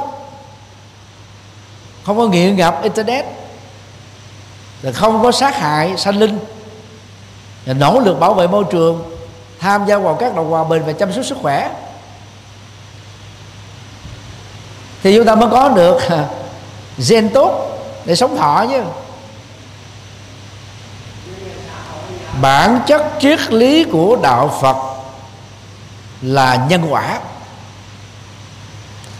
Cho nên á, những gì mà chúng ta muốn hưởng được thành quả, chúng ta phải gieo nhân thích hợp. Còn các câu nói về phước báo là những phẩm biên tập về sau để khích lệ lên dây có tinh thần của chúng ta thôi. Và chẳng hạn như hòa thượng tịnh không dạy tịnh độ tâm bình dân mới đưa ra hai cái câu. Lại phật một lại, phước sanh vô lượng, niệm phật một một câu tội diệt hà sa. Một câu niệm phật, một một câu lại phật mà tội diệt phước sanh hà sa, tức là nó giống như cát của một con sông. Thì nếu như người đó mà lại sám hối hồng danh đó vào ngày rằm và mùng 1 89 lại thôi thì xài hàng ngàn kiếp cũng chưa hết cái đó đâu có thật. Nhưng mà vì hòa thượng phương tiện, cho nên mới đặt ra một câu nói như thế. Để những người đang chìm đắm trong khổ đau, trong bất hạnh, cảm thấy hân hoan rằng là việc lại đơn giản như thế, niệm đơn giản như thế mà có thành quả cao như thế. Cho nên họ quan hỷ, họ phấn chấn, họ nỗ lực, họ thực tập để đạt được thành quả đó. Chứ còn trên thực tế đó à, thì lại phật thì có sức khỏe, có lòng tôn kính, đó là hai cái quả. Thì mình xóa được thêm cái tâm cống cao các mạng, đó là thành quả thứ ba. Chứ làm sao mà tội diệt được? Muốn tội diệt thì mình phải sám hối nghiệp trước. Sám hối nghiệp trước là gì? Cam kết không tái phạm và gieo trồng và cuộc sống ở hiện tại và tương lai. Những nghiệp mới đối lập với nghiệp cũ bằng số lượng tương đương hoặc là lớn hơn. Ví dụ như ngày hôm nay thầy à, thuyết giảng nhiều cho nên thầy bị khang tiếng. Thầy mới nhờ các sư cô làm à, ly chanh muối, uống vào như thế này. Thì chanh muối là chuyển nghiệp khang tiếng của thầy. Thầy có thể nói thêm tiếng được không sao? Chứ giờ quý vị lại phật, niệm phật nữa đi, đang bị khang tiếng, cứ niệm phật thật là lớn coi khàn thun chứ đừng nói là hết khang tiếng. Nhân nào thì quả đó, chúng ta phải hiểu như thế. Cho nên, từ đây về sau, khi đọc những cái câu đọc bài kinh này, tụng thần chú này, phước sanh vô lượng, tội diệt hà sa, cầu gì được đó? Đó là những câu nói khích lệ chứ không phải là tuyên bố chân lý.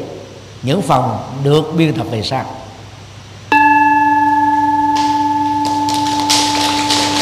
Mời à, một phật tử nam mời mời anh. Bạch thầy hôm nay được có duyên con à, nhiều mới sám hối của chợ phước nghe tin là thầy xuống thuyết dạy tại chùa này khác thầy con tại hoa nga tôi với thầy thì hôm nay cũng rất là cái duyên là thầy phát hội cái bài mà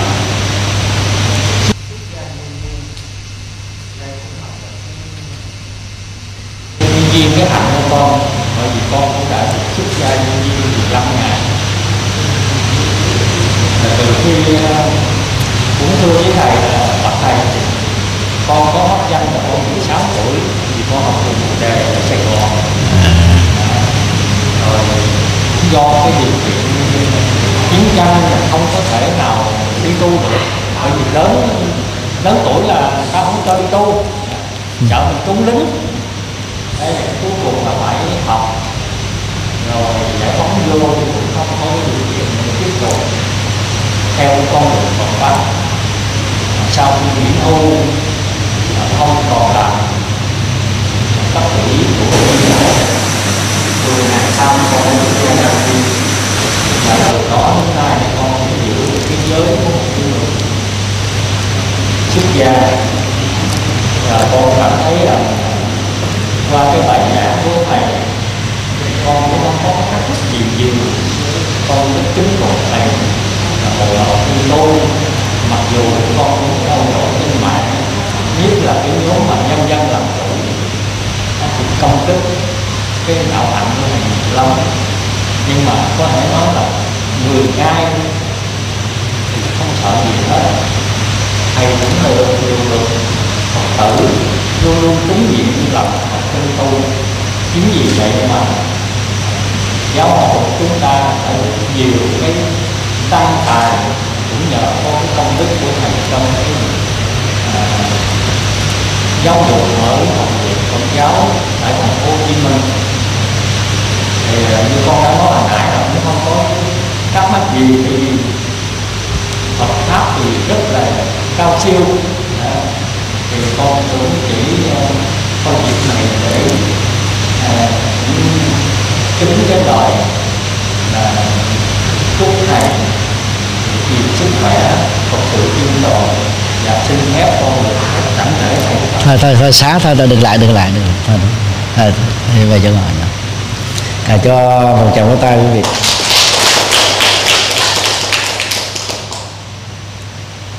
À, vị cư sĩ này vừa chia sẻ là đã tham dự khóa xuất gia gieo duyên 15 ngày. Nên chắc chắn là trải nghiệm được sự an vui trong cái khóa tu. Ờ, cố gắng à, khích lệ con cháu. Thì à, có khóa tu tại chùa Quan Trung Hải mới diễn ra một ngày ngày mai có thể tham gia bổ sung không sao. Thì dự được 6 ngày. Nếu ai vẫn à, thích tham dự bổ sung thì vẫn có thể đến được. Ở trên mạng á, thì quý vị nên hiểu thế này nào các youtuber và facebooker tiktoker đó đại đa số sống bằng cái nghề này để kiếm tiền. Và khi kiếm tiền đó thì họ thứ nhất là luồn lách những gì luật pháp cho phép. Thì họ sẽ có thể uh, xúc phạm vu khống vu cáo xuyên tạc. Nhiều người ta không biết phải làm thế nào cũng không biết thư kiện cũng không biết bảo vệ chính mình ví dụ như ờ, người ta tên là quỷ nhân a, nó là ông a, thì không thể khưa được. Quỹ dân B nói là dân B, thì cũng không thưa được. Thì đó là cái lỗ hổng của luật pháp. Và các mạng xã hội đó, họ cũng không chịu trách nhiệm về những cái lời du khống du cáo, xuyên tạc, xúc phạm người khác. Chỉ có người nào trực tiếp đó thì người đó chịu trách nhiệm thôi. Điều thứ hai đó, khi để kiếm view mà view được quy đổi thành tiền. Thì những người làm youtube facebook tiktok thiếu đạo đức và không có tôn trọng luật pháp đó, thì họ sẽ tấn công những người có lượng theo dõi đông có quần chúng nhiều. Thì đây sẽ tạo ra hai cái phản ứng. Phản ứng một là thích thú tò mò phản thứ hai đó là những người ủng hộ nạn nhân đó. Thì cả hai bên đó đều à, đi vào xem. Coi đó, cái nhân vật mà họ không thích hay là nhân vật được họ quý mến đó bị tấn công, có thật hay không? Thì phần lớn chỉ có người trong cuộc mới biết rằng là cái câu chuyện đó được tạo dựng, được du khống, được xuyên tạc để xúc phạm và kiếm tiền qua cái view ha, của mạng xã hội. Còn người ngoài cuộc nghe thấy nó có logic lắm nhưng mà không biết đâu đúng đâu sai. Và bằng cách này đó rất nhiều youtuber facebooker tiktoker đó mỗi một tháng họ có thể kiếm 10.000 mỹ kim. Hoặc đó, ở dạng mà thấp thấp cũng phải là vài trăm đô. Nó cao hơn rất nhiều lần so với đồng lương quân bình ở Việt Nam và đăng khi họ chỉ cần có cái miệng lưỡi dẻo. À, nó liều mạng. Nhất là nói vu khống xuyên tạc chửi bới đó nó tạo những cái scandal đó. Thì người Việt Nam mình nó nghiện những cái loại thị phi đó nhiều lắm cho nên họ vào họ xem rất là nhiều. Lượng view tăng thì họ có tiền nhiều hàng tháng. Còn nhóm mà vị cư sĩ vừa nêu ra đó thực ra đó là cái nhóm à, mạo danh. Họ tự xưng là nhân dân. À, à, à, bảo vệ quốc gia hay là tạo dựng quốc gia gì đó. Ai cho họ cái chức năng đó. Đó là những người liều mạng. À. giống như điếc không sợ súng cùa không sợ lỡ chỉ có các vị đang lãnh đạo nhà nước mới có cái chức năng được phân công. Để làm những công việc đó. Còn những người nhân dân à, À, họ không có tham gia gì hết mà lên trên mạng tự xưng là cái nọ đó là những nhóm mà họ không biết hổ thẹn. Mười điều họ đặt ra đối với thầy đó thì cho thấy cái hiểu biết của họ rất là kém cỏi. Mà bây giờ đó, mình đi trả lời những người như thế đó.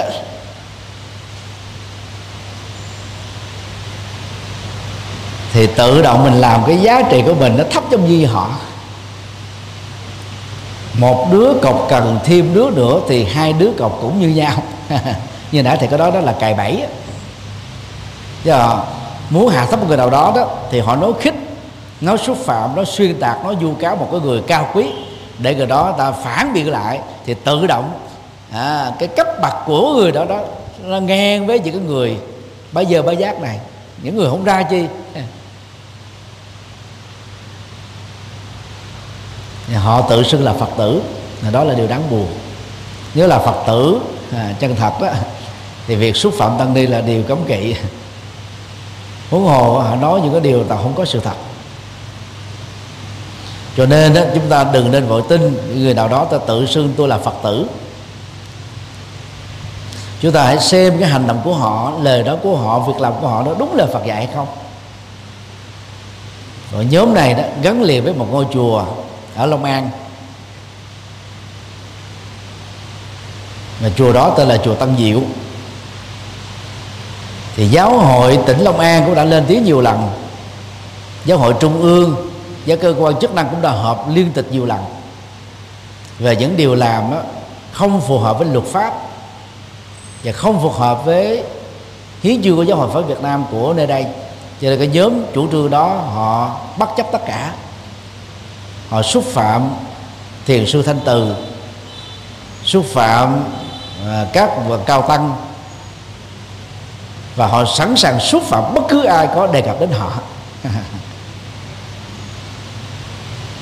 Như là quý vị sẽ thấy là quả báo sẽ đến thôi. Trong số những người bị họ xúc phạm sẽ có người thưa thôi. Mà khi thưa rồi đó thì họ sẽ rơi vào cái cái tội điều 155 là xúc phạm. Điều 156 là vu cáo xuyên tạc. Điều 331 à, của luật tố tụng hình sự đó đó là lợi dụng quyền tự do dân chủ để xúc phạm, gây tổn hại tổ chức à, là chính phủ hay cá nhân. Mà trong thời gian qua, một số vụ bắt bớ tạm giam á, nó liên hệ đến những cái tội này cũng là một cái bài học dằn mặt và nó cũng thể hiện được cái tính nghiêm minh của luật pháp. Mặc dầu luật pháp Việt Nam nhập cuộc vấn đề này quá chậm, nó xảy ra cả một năm trời làm điên đảo mạng xã hội mà đến bây giờ mới nhập cuộc. Nhìn ở góc độ tích cực á, muộn còn hơn không. Và đó là những cái dấu hiệu ban đầu để thanh lọc hóa tất cả những người tham gia mạng xã hội đó, bất chấp luật pháp và đạo đức.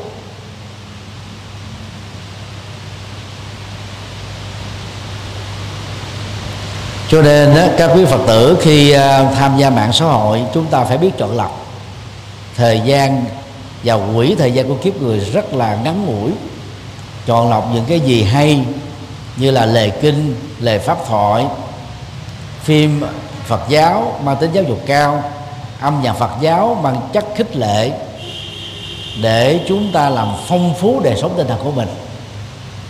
Và cố gắng đừng mất thời giờ cho việc nghe thị phi nghe những scandal những lời chửi bới thó mạ văn tục hiện nay đó nó đầy dẫy trên mạng xã hội.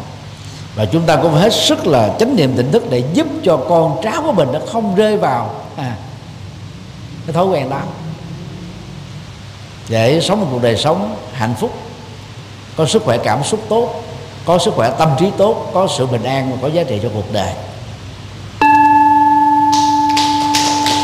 Vì à, hết giờ rồi thầy mời câu hỏi cuối cùng mời à, phật tử nam á, mặc áo à, áo áo, áo, áo caro tím đó Nam mô Di Đà Phật. Ờ, câu cái là thầy trên mạng đọc hôm nay có duyên chữ long tí hết đến chỗ đến đây. Em xin à, hỏi thầy dạy cho con chia sẻ một cái nhỏ cho con độ nhỏ thôi. Cũng khán giờ thứ nhất là cái tịnh quản do không thể mà là nghiệp gì và cái cách hướng dẫn để cho giảm bớt Nam mô Di Đà Phật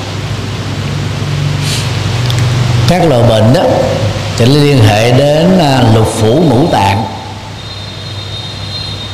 Thì mỗi loại bệnh đó nó đều có các nguyên nhân liên hệ đến lối sống, chế độ ăn uống, chế độ ngủ nghê, chế độ làm việc, chế độ thể thao, và cái không khí, cũng như là thức ăn mà chúng ta tiêu hóa hàng ngày. Cho nên không nói chung chung được.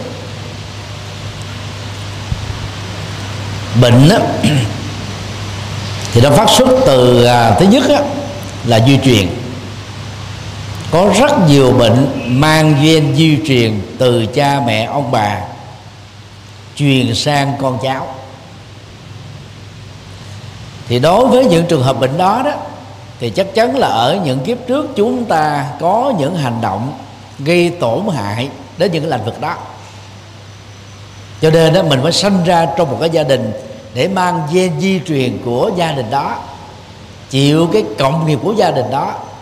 Bao gồm các cái bệnh tật được truyền thừa từ thế hệ này sang thế hệ khác của những con người đó. Và đó là, cụ thể là nghiệp gì, chúng ta không nên quan tâm. Vì nó phức tạp lắm, nhân quả rất là phức tạp. Vấn đề chính yếu theo lời Phật dạy nỗ lực chuyển nghiệp chuyển nghiệp đối với bệnh tật nó bao gồm là gì? Thứ nhất, phải theo phát đồ điều trị của bác sĩ chuyên khoa. Đừng tự điều trị, đừng làm điều. Thứ hai đó là phải lạc quan, năng động, yêu đề, tập thể thao, làm chủ thói quen ăn uống, ngủ nghỉ sớm. Và thứ ba đó, thì các loại bệnh tật dẫn đến ờ, đau đớn và yếu thọ thì chúng ta muốn chuyển nghiệp thì phải nỗ lực. Bảo vệ hòa bình, thương yêu con người, chăm sóc động vật. Giữ gìn môi trường sinh thái. Tham gia vào các hoạt động hòa bình. Tham gia vào các hoạt động chăm sóc, ví dụ làm tình nguyện viên của phong trào covid 19 hay là hiến máu nhân đạo, hiến mô tạng, hiến thi thể cho y khoa. Thì các hành động này đó, nó có cái nhân trực tiếp đối lập với cái nghiệp bệnh và nghiệp chết yểu. Nếu làm với cái số lượng tương đương phần lớn hơn thì chúng ta sẽ chuyển được nghiệp đó. Và bệnh có thể được thuyên giảm. Nếu không thuyên giảm kiếp này thì kiếp sau sinh ra chúng ta khỏe, khỏe mạnh.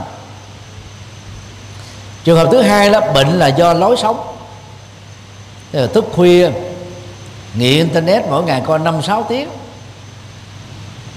Rồi ăn uống á, thì toàn là những chất độc môi trường sống thì ô nhiễm đất, ô nhiễm không khí. Ô nhiễm nước. Thì chắc chắn rằng là người đó sẽ dương gì chứng bệnh hoặc làm những cái nghề. Ví dụ nghề thợ tiện, suốt ngày phải vận động tay chân rất là nặng nhọc. Hay là nghề khung phát. Thì về sau này đó, đều bị những cái chứng bệnh đau nhức xương khớp, thoát vị đĩa điểm đau nhức toàn thân, bệnh gút, bệnh gù lưng bệnh ờ, là niền là cong chân ờ, là cong tay, rất đau nhất. Thì muốn chuyển nghiệp phải bỏ những cái nghề đó thôi đi kiếm nghề khác.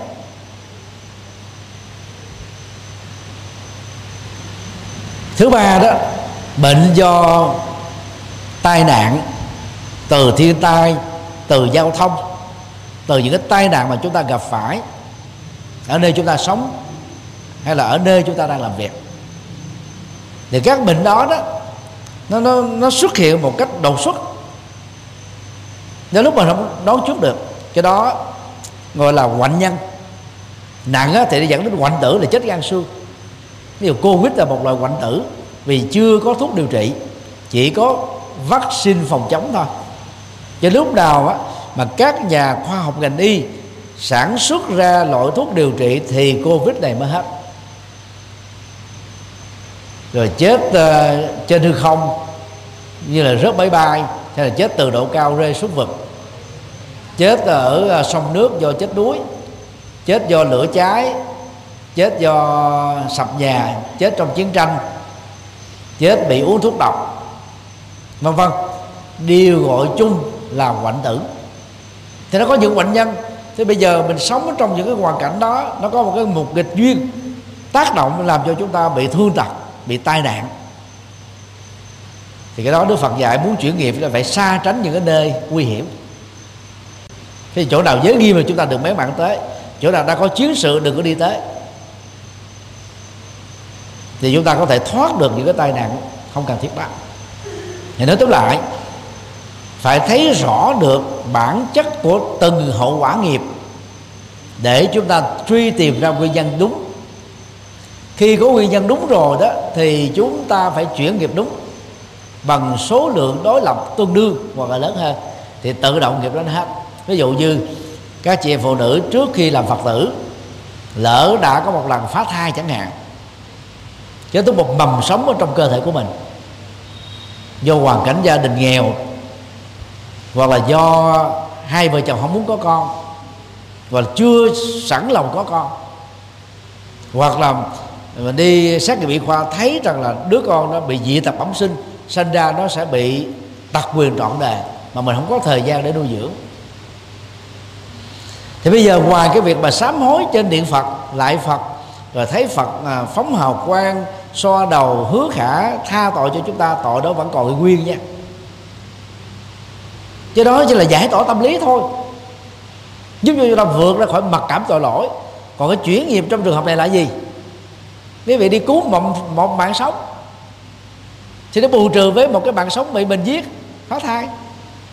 Nếu mình cứu được ba mạng sống thì bù trừ hết bằng mạng sống mình còn cái phước của cứu hai mạng sống thì mình sẽ sống thọ. Và trong tai nạn người ta chết mình sống dân răng. Thì trong cái covid 19 này là thầy là trưởng ban tình nguyện viên Phật giáo. Vận động gần 500 tăng ni và Phật tử tham gia ở 16 bệnh viện giải chiến tại thành phố Hồ Chí Minh.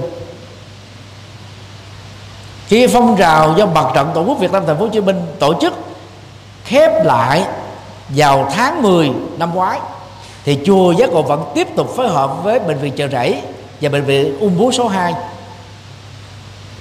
làm cho đến tháng 2 năm 2022 mới kết thúc.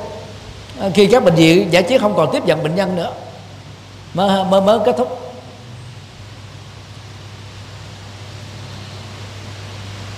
Thì nhiều bệnh nhân đó quý vị biết á, chưa chích vaccine mũi nào. Tuổi là gần 80 có hai, ba bệnh nền mà lại không chết. Đang khi có nhiều người mạnh cùi cụi, không có bệnh tật, mỗi ngày đều chơi thể thao. Cũng không có bệnh nền gì hết, cũng lại chích một, hai mũi, lại bị chết. Cho đó là cái sự khác biệt của cái nghiệp về mạng sống và tuổi thọ ở nhiều kiếp trước và ở kiếp này thì trong cái biến cố đó đó, từ tháng 8 cho đến tháng 9 năm 21 thôi đó, có 60 tăng ni ở Việt ở Sài Gòn qua đời bởi Covid. Vì chưa được chích vaccine. Tu sĩ sắp vị trí thứ 14 và 16 về tính ưu tiên. Mà phần lớn đó là các sư cô.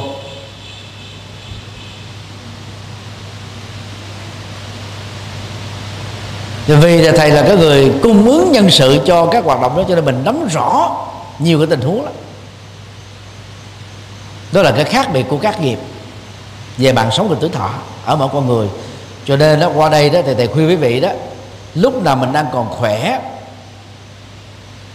việc gì có thể làm được nên tình nguyện xung phong làm, đừng chờ sau khi chết. Đừng hứa hẹn với kiếp sau. Hãy làm ngay bây giờ. Vì vô thường nó có thể đến với chúng ta bất lúc nào? Bây giờ mình đang khỏe mà đùng cái mình bị chết. Đâu ai ngờ trước được. Cho lúc nào còn sống là sống có giá trị sống hữu ích. Do đó cái phần chuyển nghiệp rất quan trọng. Mà chuyển nghiệp ấy, thầy xin nhắc lại lần nữa đó là phải gieo vào cuộc đời của chúng ta những nghiệp tốt đối lập trực tiếp với nghiệp cũ bằng cái số lượng tương đương để nó triệt tiêu lẫn nhau.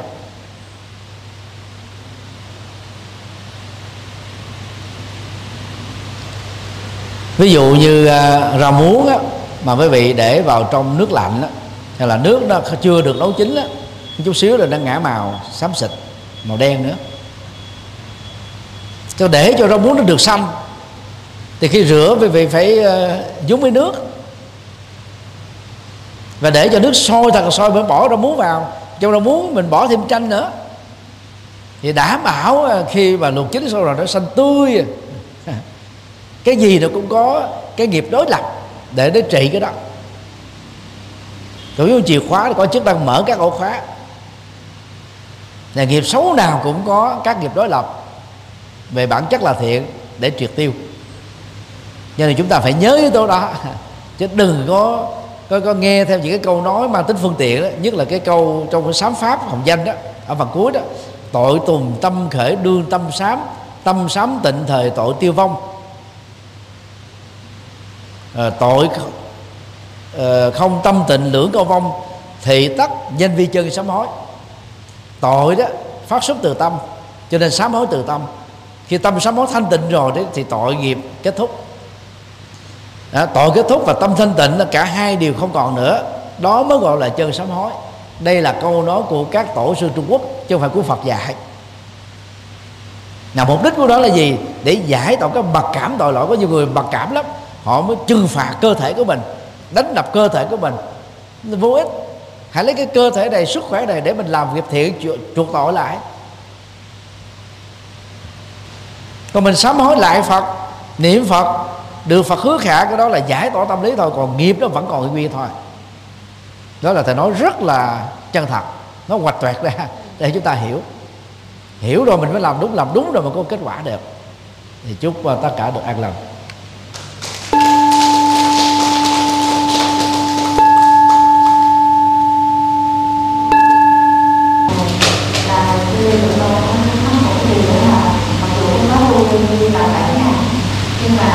Không có điều là sau bảy ngày đó thì uh, thầy sẽ xả lý cho cái gì không đó nhưng mà có những người tôi cái này là họ muốn họ muốn tự con giải lý thì à, họ sẽ tiếp tục là giữ trong lòng họ cái niệm là tôi.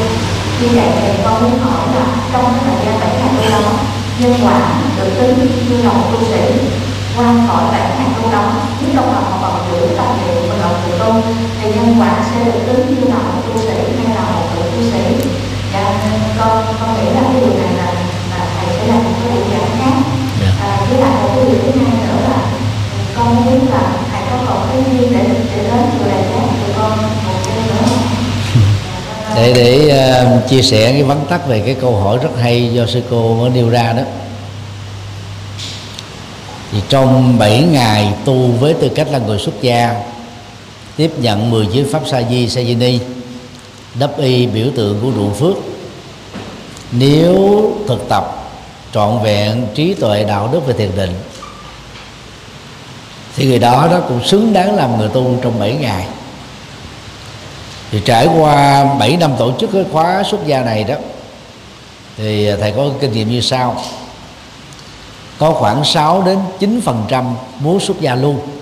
Mặc dù là như thế thì trong cái khóa tu á, vẫn xả giới toàn bộ cho họ. Để họ trở lại người tại gia. Thì khóa tu mình nó chỉ có giới hạn 7 ngày thôi. Lý do tại sao? Vì theo hiến chương giáo hội Phật giáo Việt Nam và ba nội quy ban tân sự trung ương đó từ lúc cạo đầu cho đến lúc được thọ giới làm sa di sa di ni đó phải trải qua hai năm ở trong chùa. Mà nếu như mình giữ cái giới phẩm sa di sa di ni cho họ thì nó ngược lại với cái quy định của giáo hội.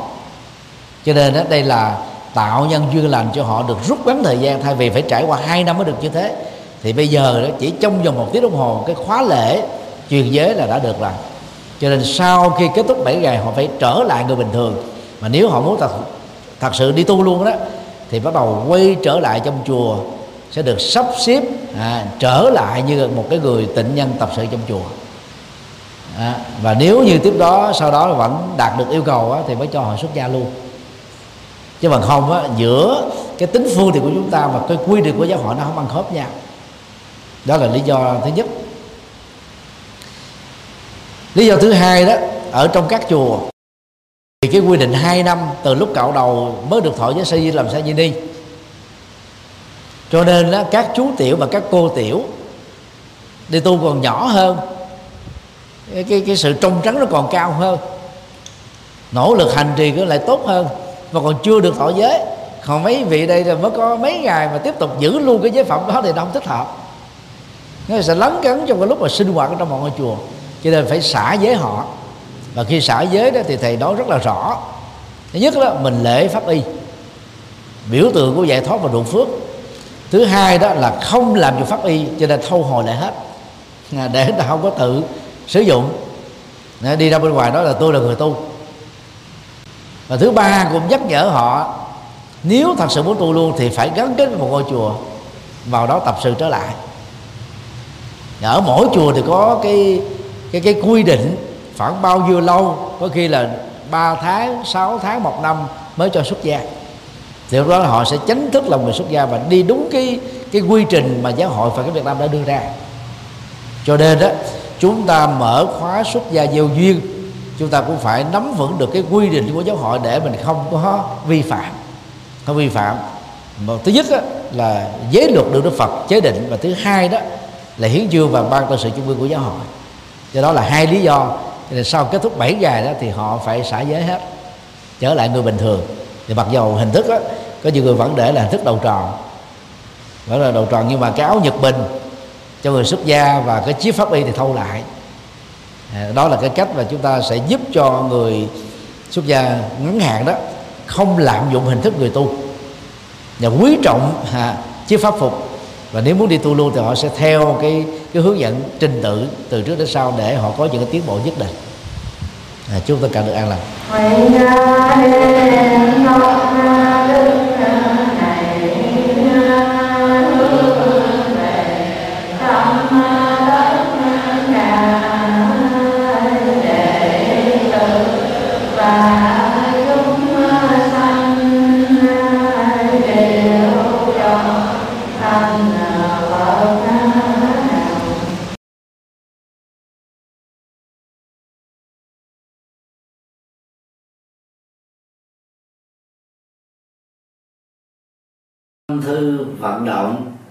Xây dựng chùa Quan Âm Đông Hải, tỉnh Sóc Trăng.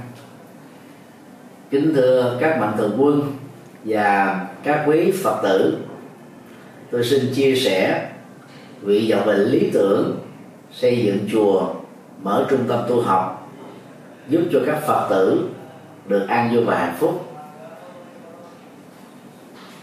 Chánh pháp lưu truyền do công dấn thân của hàng tăng sĩ, thiều môn hương thịnh nhờ hạnh dân cúng của người tại gia. Tục ngữ việt nam có câu, xây chùa tạo tượng đúc chuông. Ba công đức ấy thập phương nên làm. Giá trị của ngôi chùa là rất cao quý. Như hòa thượng mãn giác đã nêu, mái chùa che chở hồn dân tộc, nếp sống bao đời của tổ tông. Thực vậy, đã từ lâu, ngôi chùa phật giáo không chỉ là không gian tâm linh, nơi tu học đạo đức, thiền định và trí tuệ của các tăng sĩ, còn là trung tâm giáo dục, văn hóa, đạo đức và sinh hoạt cộng đồng của người dân địa phương. Giúp mọi người quay về chánh đạo, bỏ mê tín dị đoan, khép lại khổ đau, mở ra an vui và hạnh phúc. Vì hạnh nguyện hoàn pháp là nhiệm vụ lễ sinh làm sự nghiệp ở phạm vi rộng lớn cho mọi thành phần xã hội và nhóm lứa tuổi khác nhau. Ba thập niên rưỡi qua, từ năm 1984 đến nay 2019 tôi đã không ngừng nỗ lực trên cầu Phật đạo, dưới độ nhân sinh. Theo tinh thần phụng sự nhân sinh, tốt đời đẹp đạo, sáng soi đạo pháp hộ quốc, an dân tuy nhiên, do giới hạn không gian trong 850 mét vuông, chùa giác ngộ, thành phố Hồ Chí Minh do tôi làm chủ trì dầu từ năm 2016 sau khi khánh thành, sau đợt trùng tu, có đến 7 tầng lầu. Cũng chỉ đủ sức chứa cho khoảng 1.200 người tu học cùng một lúc. Đối với tu học nội trú như khóa xuất gia vô duyên chỉ đủ sức chứa 175 người ngủ lại về đêm. Do vậy, nhằm mang lại các lợi ích cho hàng vạn phật tử hữu duyên, chùa giác ngộ càng có thêm nhiều ngôi chùa chi nhánh ở các tỉnh thành để nhân rộng mô hình tu học sẵn có, mang tính nhập thế hiệu quả cao. Với nguyện ước chân thành đó tôi được sự giúp đỡ rất tận tình của ban trị sự, giáo hội Phật giáo Việt Nam, tỉnh Sóc Trăng và thể theo tâm nguyện của Phật tử địa phương. Ủy ban nhân dân tỉnh Sóc Trăng tại công văn số 540 ngày 30 tháng 3 2018 đã chấp thuận chủ trương cấp 18 hecta đất và giao tôi làm chủ trì chùa Quan Long Hải tại khu du lịch Hồ Bể, xã Vĩnh Hải, thị xã Vĩnh Châu, tỉnh Sóc Trăng. Vào ngày à, 20 tháng 5 2018, công trình này được động thổ xây dựng với sự tham dự của 3.500 Phật tử tại địa phương và các tỉnh thành lân cận. Theo kế hoạch, quý 2 2019 kể từ khi được giấy phép thì công trình xây dựng này sẽ được hoàn tất trong vòng 3 đến 4 năm. Chùa Quang Vinh Hải có các hạng mục gồm cổng tam quan, tòa chính điện cao 30 m gồm một trệt và một lầu mỗi sàn 3.000 mét vuông diện tích có sức chứa với từng trệt và lầu một là khoảng 6.000 người tu học cùng một lúc ngoài nhà tổ tăng xá, thì chùa Ông Đông Hải sẽ có từ 6 đến 8 khách xá một trệt, ba lầu. Có sức dung chứa cho hàng ngàn phật tử tu học. Tượng đài tiêu biểu tại chùa này đó là tượng Bồ Tát Quan Thế Âm, hướng về biển đông, cao 49 mét, gồm ba mặt. Bảo vệ chủ quyền biển đảo của Việt Nam, cũng như là sự bình an của người dân tại địa phương. Trong ờ, ngôi chùa này đó, ngoài các tượng đài phật, bồ tát a la hán thì còn có công viên phật, công viên hòa bình, công viên văn hóa và công viên tình thương với các tượng đài và các biểu tượng bằng đồng bằng đá từ một m sáu cho đến 3 mét tổng chi phí xây dựng chùa ông Đông Hải khoảng 300 đến 350 tỷ đồng Việt Nam. Khi hoàn thành, đây sẽ là trung tâm tu học lớn, phát triển Phật giáo, thực tập tỉnh thức, trải nghiệm từ bi, có khả năng phục vụ từ 5 đến 6 ngàn Phật tử tu học đời trú cùng lúc. Tôi cho rằng Phật sự to lớn mang tầm vóc phục sự, nhân sinh cho hàng vạn người nêu trên. Chỉ có thể sớm được hoàn thành là nhờ vào sự phát tâm bồ đề, cúng dường, tịnh tài, tịnh vật, tịnh lực của các mạnh thường quân và các phật tử gần xa. Vì mục đích truyền bá chân lý phật, làm lệ lạc nhân sinh, tôi tha thiết kêu gọi và kính mong các mạnh thường quân, các doanh nghiệp, các tổ chức, các cá nhân và các phật tử trong và ngoài nước hãy phát tâm đóng góp tịnh tài cho công trình này để mang lợi lạc cho nhân sinh. Với niềm tin vào Phật pháp và sự trợ duyên của quý tôn đức tăng ni, nhất là sự phát tâm của các quý phật tử thập phương, tôi tin rằng công trình chùa Quan Âm Đông Hải sớm được hoàn thành viên mãn. Ân đức của toàn thể quý vị là động lực to lớn giúp thầy trò chúng tôi phụng sự nhiều hơn nữa cho Phật giáo và dân tộc Việt Nam. Tôi thành kính tri ân tán dương công đức, cúng dường của các quý vị, nguyện cầu hồng ân Phật pháp tăng gia hộ quý vị thân tâm an lạc phước lộc thọ tràn đầy sở nguyện tùy tâm, các tường như ý. Nam mô công đức lâm bồ tát. Nam mô quan hỷ tạng bồ tát ma ha tát. Đạo phật ngày nay dân hiến, đạo phật ngày nay huy hoàng, đạo phật năm châu bốn biển, dựng xây tinh độ chân gian. Đạo phật ngày nay dân hiến, đạo phật ngày nay huy hoàng, đạo phật năm châu bốn biển cùng tham gia cùng quỹ đạo Phật ngày nay để mang tình thương đến với mọi người.